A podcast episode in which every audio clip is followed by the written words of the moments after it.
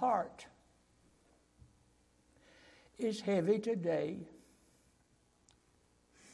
because of the nature of this message. If you have your Bibles, I want you to turn with me to the Gospel of Matthew, chapter number 26, verses 36 through 46. A rather lengthy reading. Every verse so full of God's grace. Matthew chapter 26, verses 36 through 46.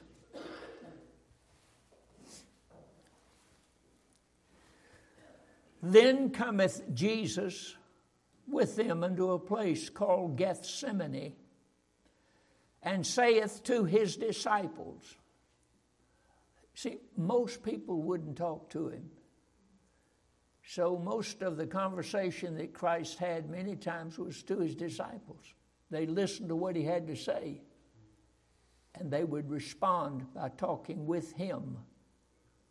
And he's gathering them together here for this occasion. And he said, Sit you here while I go and pray yonder. And he took with him Peter and the two sons of Zebedee, which be James and John, began to be sorrowful and very heavy. Then saith he unto them, My soul is exceeding sorrowful, even unto death.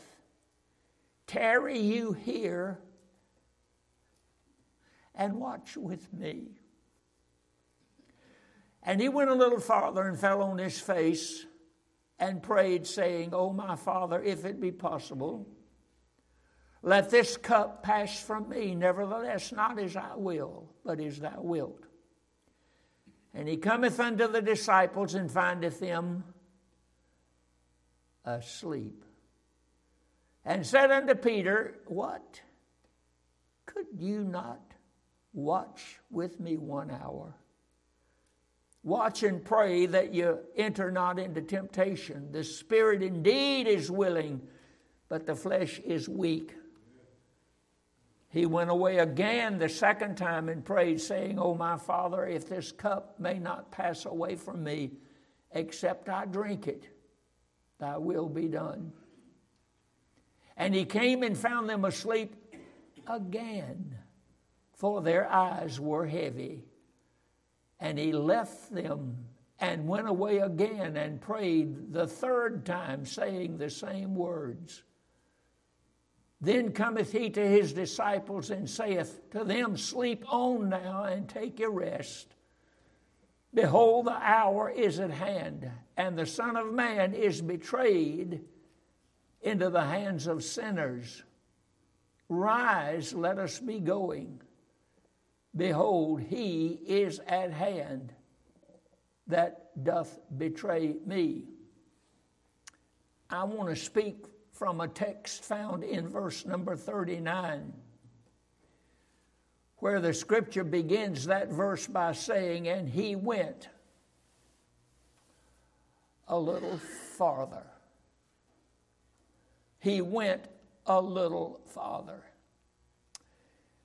You find in verse number 39 that statement, and then you find in verse number 42 that not only did he go one time to pray, but he went three different times to pray. And he prayed the same prayer Father, if it be thy will, let this cup pass from me. The disciples were catching up on their sleep and on their rest while the Savior was perfecting grace for them. The disciples preferred sleep and rest than going further with Him. Perhaps no other words in all the Bible better characterize the life of Jesus Christ as He lived on this earth than the words, He went a little farther. Men today seek for a religion that is convenient, a, a religion that is comfortable, and especially a religion that is costless. Our Lord was quite the opposite. He was never satisfied with the normal or the average or just enough. He always went beyond the call of duty. Jesus Christ always went a little further. A little further. He went a little farther after the lost. On one occasion, when Jesus and his disciples were approaching Samaria, the disciples said, Lord, command fire come down from heaven and burn them all up. But isn't it strange? Jesus went a little farther. He went down in the city and talked with a woman by the well that she might know what it means to drink from the water of the well that would never go dry. He went a little farther when he prayed. The Pharisees prayed at appointed times, but our Lord prayed all night. All night. He went a little farther. He went a little further in serving. The disciples served by making ready for the Passover, yet it was our Lord who stooped down and washed their feet. He went a little farther. He went a little farther in loving. The Pharisees brought into his presence one day a woman taken in the very act of adultery. And immediately they exercised their zeal as lawyers and said, Moses in the law said, she ought to be stoned. What do you say? And Christ spoke these words to her Neither do I condemn thee. Go and sin no more. He went a little farther. He taught going a little farther in the Sermon on the Mount. There is a passage in that same book of Matthew chapter 5, verses 38 through 44. Have you read this passage lately? Listen to it. You've heard that it hath been said, an eye for an eye and a tooth for a tooth. But I say unto you, that you resist not evil, but whosoever shall smite thee on thy right cheek, turn to him the other also. And if any man will sue thee at the law and take away thy coat, let him have your cloak also. And whosoever shall compel thee to go a mile, go with him twain. Give to him that asketh thee, and from him that would borrow of thee, turn not thou away. You've heard that it hath been said, Thou shalt love thy neighbor and hate thine enemy.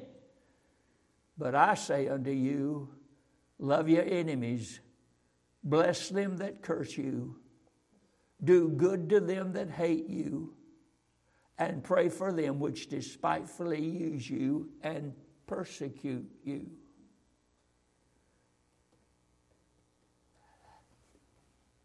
That's tough preaching. He said, Turn the other cheek. he said, Let him have your cloak also. He said, Go with him two miles. He said, Love your enemies. Christ always went a little further. A little further. In John's Gospel, chapter 15, verse number 13, Greater love hath no man than this, than a man lay down his life for his friends. Yet our Lord went further than this in that he laid down his life for his enemies. He went a little further. And I am persuaded if we go with him, we too will go a little further.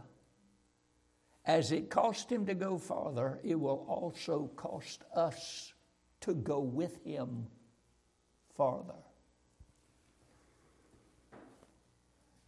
Dan Cozart, are you willing to pay that price? And whoever you are today, and whoever's wearing your nose today, Are you willing to pay that price? To don't care what people say about you, you want to go further with the Lord. To go further with Him. Going a little further means to go alone. In Matthew chapter 26, verse number 39, from which we get our text, he went a little farther and fell on his face and prayed, saying, O my Father, if it be possible, let this cup pass from me. Nevertheless, not as I will, but as thou wilt. Christ told his disciples to wait at the entrance of the garden. And yet he took with him Peter, James, and John into the garden alone with him. He left them there and he went alone a little farther. While he prayed, while he prayed, they slept. And he was all alone. Going a little further is to go alone. I believe we will be alone if we go with him. We have so commercialized things and even changed the dictionary of the meaning of terms anymore.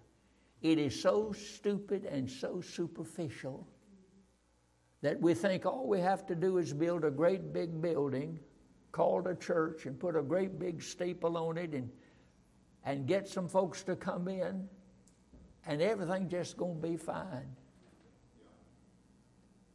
It is when we are alone that we begin to realize and understand some of the humility and some of the some of the, the, the, feeling that Christ must have had as he prayed, knowing that those for whom he was praying were sleeping while he prayed alone. I'm convinced that the closer our Lord got to Calvary, the smaller the crowds became. Read the earlier chapters of Matthew chapter 5 and 6 and 7, the Sermon on the Mount, where they came in from the eat, they didn't have enough chairs for everybody. They had to sit on the side of the mountain. But when he got to Calvary, all of his disciples headed for the hills. And that behavior has not changed. Only a few are going to heaven. Can you reconcile that? Christ was teaching that very thing. In Matthew chapter 7, verse number 14, straight is the gate that leads unto life, but few there be that find it. Some of my brothers, and it's all right for us to differ and have different opinions, as far as Keena once said, you can't help it if you're wrong. That there are going to be fewer people in heaven than there are in hell. That hell's going to be more populated than heaven. Only few there be that find it. And only a few out of that few are really walking with Him, going a little further. Take all the church members, and let's don't fuss at other churches right now. We do that plenty of other times. Let's talk about Grace Church here in Tyler. Take all of our church members, take all of them, and weed out, number one, those who profess but don't possess. And weed out those who seldom come to church. Can't really rely on them because they're seldom here.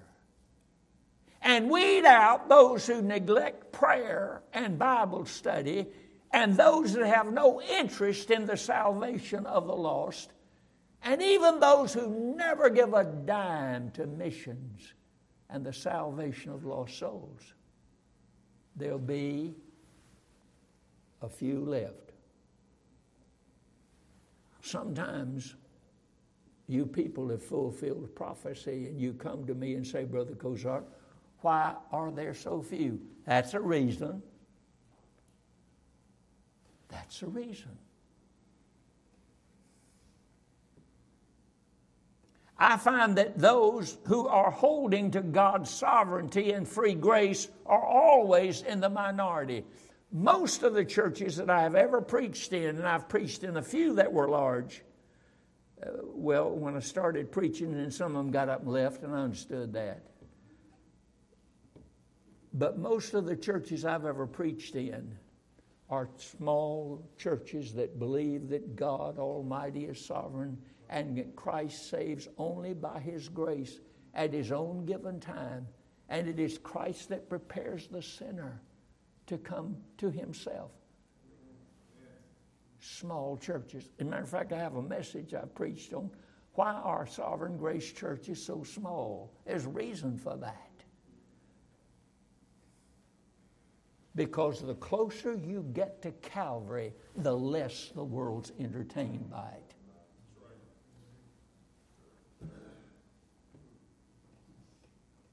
A nonconformist always goes alone.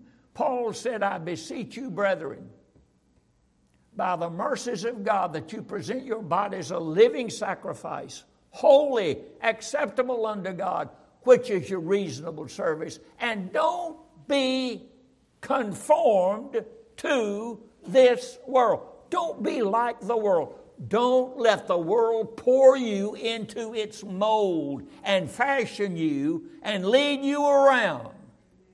Don't do that. That's what the Bible says, it's what the Scripture says. Enoch walked with God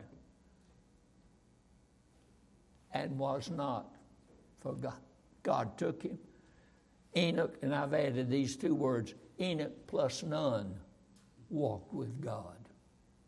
He didn't take a whole bunch up, he took one man. Isn't that amazing? Out of the world's population, he, he took one man because that one man walked with God. I'm saying this that, dear friends, if you're looking for a crowd, you cannot always subscribe to the crowd and their mannerisms and their habits and their desires. You're going to have to take a stand. And when you begin to take a stand, you don't have to quit people, they'll quit you.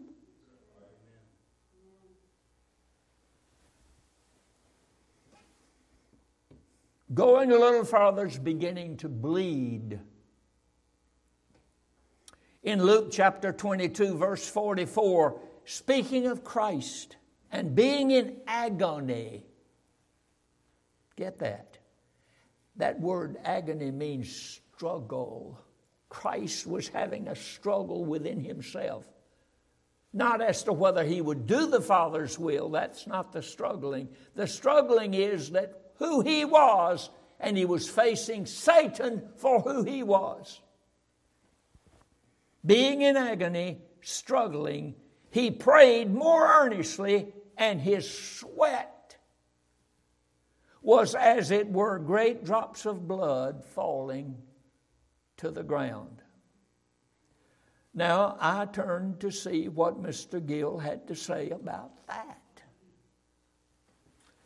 And my dear friends, I got tired of reading. I mean, it was page after page that's given to that by John Gill. And he really doesn't say a whole lot at the end than he said in the beginning. He began to bleed as it were drops of blood, sweat drops of blood. Hey, I've got one for you.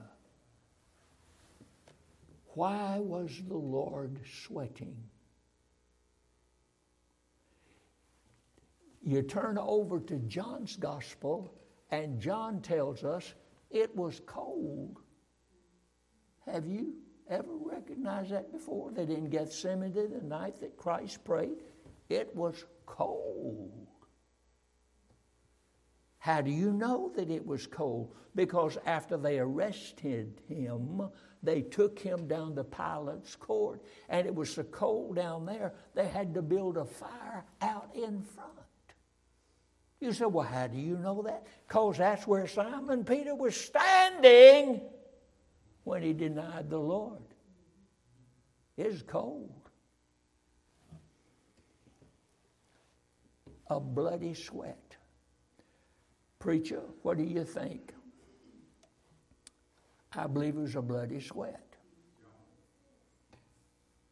And I believe that when Christ was praying this particular prayer in the presence of Satan himself,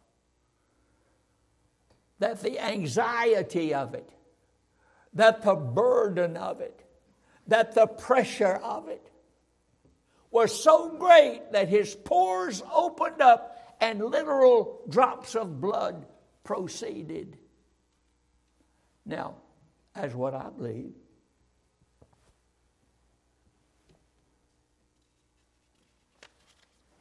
when we go farther, we too will begin to face struggle and blood. It's the people that don't stand for anything that have the most friends. You say, Well, I got a lot of friends. You'd be surprised how few you have. I mean, really have. When you disagree with them and say, You know what, I don't believe that junk you believe, they'll drop you like a rotten potato. We too, when we go further, will begin to face struggle and blood. John the Baptist did. He lost his head because he took a stand on marriage and adultery. You're welcome.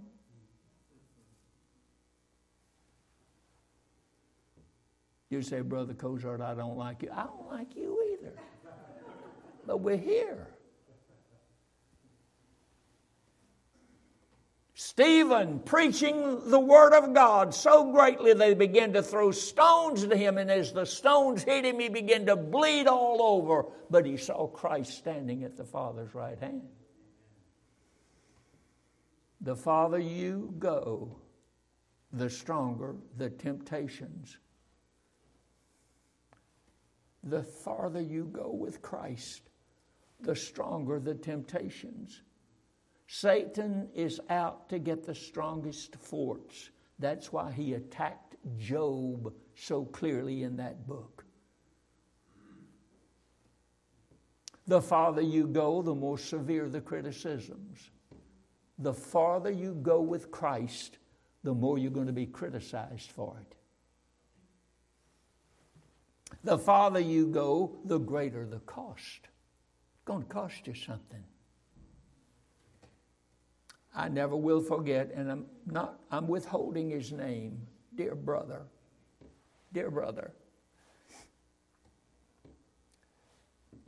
When he came to the place of embracing the doctrines of grace, his wife and his three children walked out on him and said, We never want to be around you anymore, and we never want to hear you preach anymore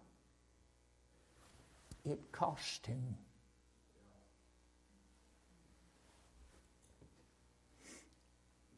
Going a little farther is to learn God's will. You say, Well, I just really don't know what God's will is for my life. Maybe you haven't gone as far as He's been going lately. Jesus Christ had sought God's will once, twice, and three times in succession. You know, a little verse in Hebrews chapter 5, verse 8 says, He learned obedience. Boy, that, that's a difficult one, isn't it? He learned. How could the creator of the universe learn anything?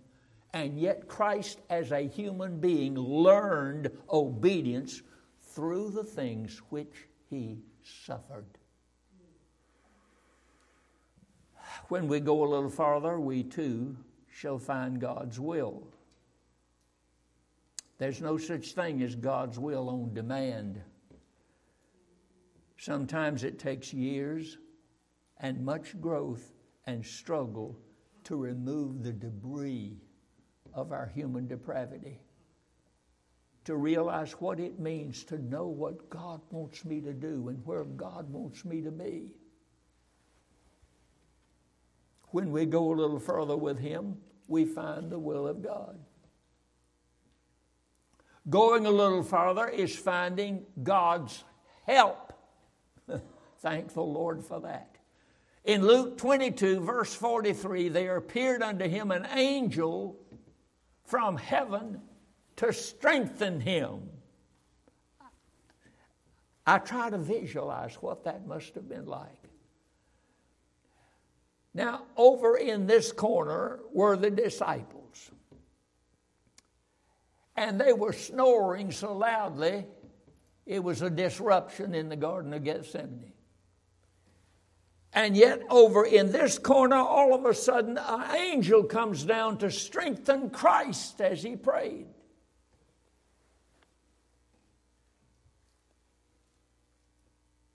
There appeared unto him an angel from heaven to strengthen him. I believe in angelology. I believe in the study of angels. I believe the Bible is filled with angels. I believe, my dear friends, there are more angels than there are people. Hundreds of thousands of millions. I believe they outnumber the stars. They're everywhere, and God sends them where He wants them to go why He wants them to go and what to do when they get there. And one of their chores is to supply help to God's people who are going a little bit further with Christ.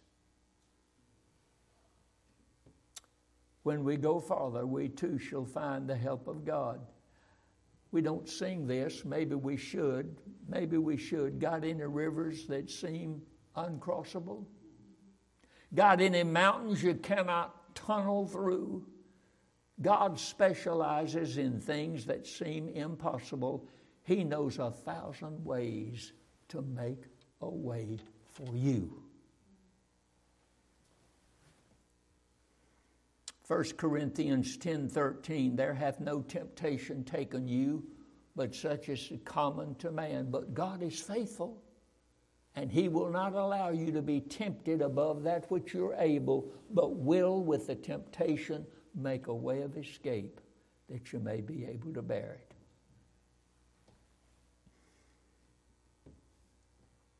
How many times have I reached my limit as a preacher? Brother Gene has been preaching long enough now and I have been preaching long enough now to know that in preaching and in teaching God's Word, there are many, many disappointments and heartaches. And some of those things I cannot even share with my wife.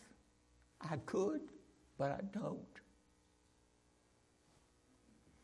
It gets awfully lonely. It gets terribly lonely. But it's amazing how much we learn, brother, in those moments of loneliness that I will never leave thee nor forsake thee.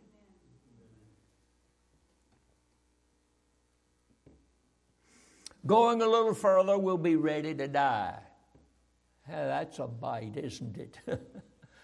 Going a little further, we'll be ready to die in that same Matthew chapter number 26, verses 45 and 46, then cometh he to his disciples and saith unto them, Sleep on now and take your rest. Behold, the hour is at hand, and the Son of Man is betrayed into the hands of sinners. Rise, let us be going. Behold, he is at hand that doth betray me. Christ rose from the ground ready to march to the cross. He did not go to that cross because he had to. He went to that cross because he wanted to. And he knew that was the supreme purpose and reason why he came into this world as a tiny babe to grow up one day to be the sacrifice to take away our sins when we go farther, we too will be ready to die. There is a passage of Scripture in 2 Corinthians 5 8 and Philippians 1 23. Now pay attention. In 2 Corinthians 5 8, we're confident, Paul is speaking. We're confident, I say, and willing rather to be absent from the body and to be present with the Lord. Willing to be absent from the body and present with the Lord. He also said in Philippians 1:23, I'm in a strait. Have you ever been there before? Two good things and you didn't know what you wanted to do and you couldn't do them both. I'm in a strait between two, having a desire to depart. Did you understand what he just said? Paul said, There's sometimes I just, I like going to heaven. Having a desire to depart and to be with Christ, which is far better. I believe the farther we go with Him, we come to a place where glory looks a whole lot better than we ever have seen it before. Paul faced many hardships when he decided to go a little further with Christ. Let me share one experience that he had and what he said about it. In 2 Corinthians chapter number 11, Paul faced many handicaps when he decided to go a little further. When did he decide to go a little further on the road to Damascus? Lord, what wilt thou have me to do? I want to be where you are. I want to preach what you want me to preach. I want to be your servant. He went a little further with Christ. He faced a lot of hardships from that. In 2 Corinthians chapter 11, verses 23 down through verse a few verses later. The Bible says in verse number 23 Are they ministers of Christ? I speak as a fool. I am more in labors more abundant, in stripes above measure, in prisons more frequent, in deaths, plural, often, of the Jews. Now, folk, listen to this.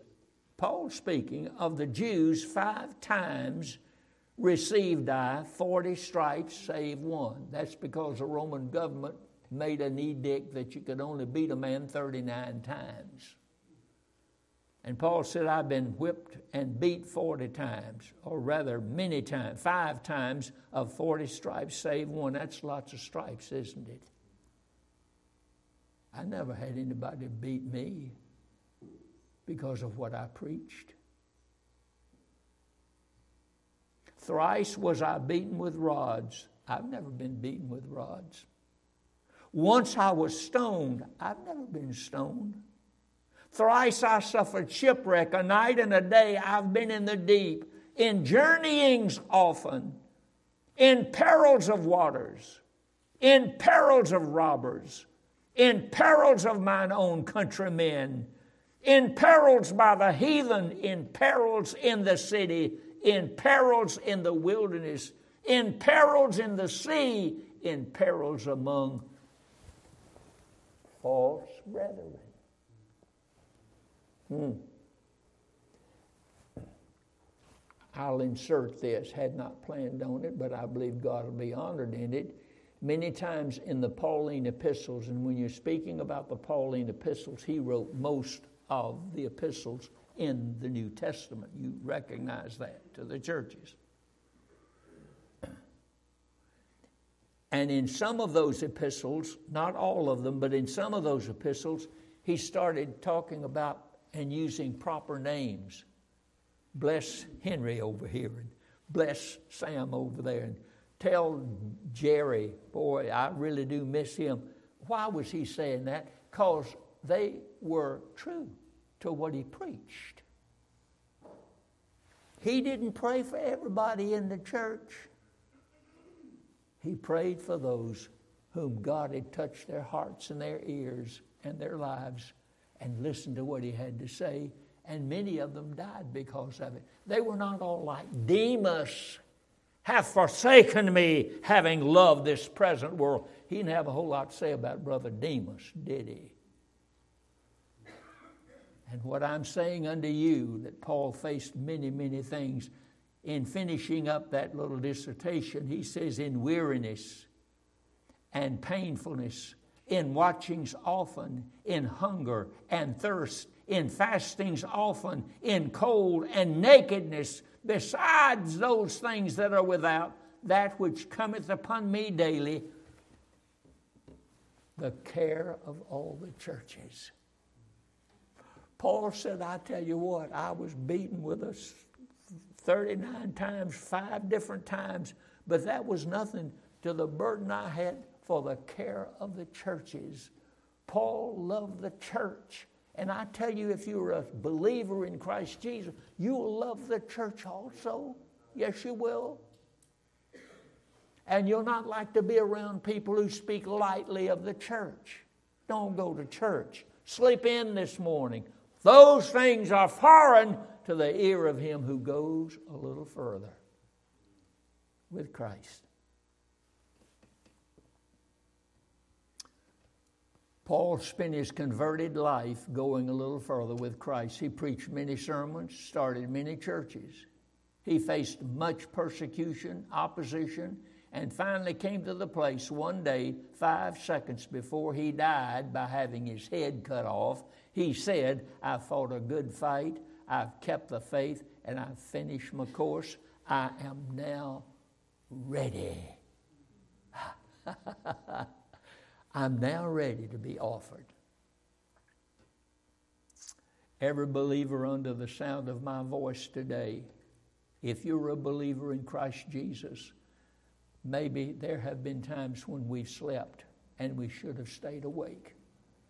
And we should have moved out with the Lord and did what He wanted us to do to begin with. But we'd rather have our own will and our own way and do our own thing. May He enable us by His grace to begin going a little further with Him. With Him. Let's stand, please, for prayer.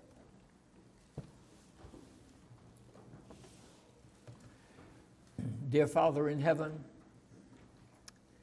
we want to thank you for salvation by grace, by your grace and we thank you for faith in you, faith that was given to us by you for the purpose that we would respond to you in faith and in belief and in repentance. And Heavenly Father, sadly to say that there have been times when we've gotten cold and indifferent. And like Peter and the rest of the disciples, while you were out praying, we were asleep. And while the church needed attention, we had other things we had to do. Heavenly Father, cleanse us of our sins. We pray for a cleansing of our fellowship with you. We know that we have a fixed relationship with you in Jesus Christ. We're the children of God by faith in you. But Lord, our fellowship can be broken and is broken so many times because we always want to have our own will and way, and we are asleep when you're praying. Father, if there are those here today who've never been saved, may it please you to quicken their hearts, O oh God, and help them to understand the gospel and look to Christ for salvation. And for those of us who do claim to be Christians and who profess to be saved by the grace of God, help us to live like it, Lord. And help us to remember our main goal is to stay with you and be where you are and do what you'd have us to do and go a little further. May there be somebody here today, Lord, that'll commit to that very thing. I want to do more. I want to be more. I want to be a better Christian.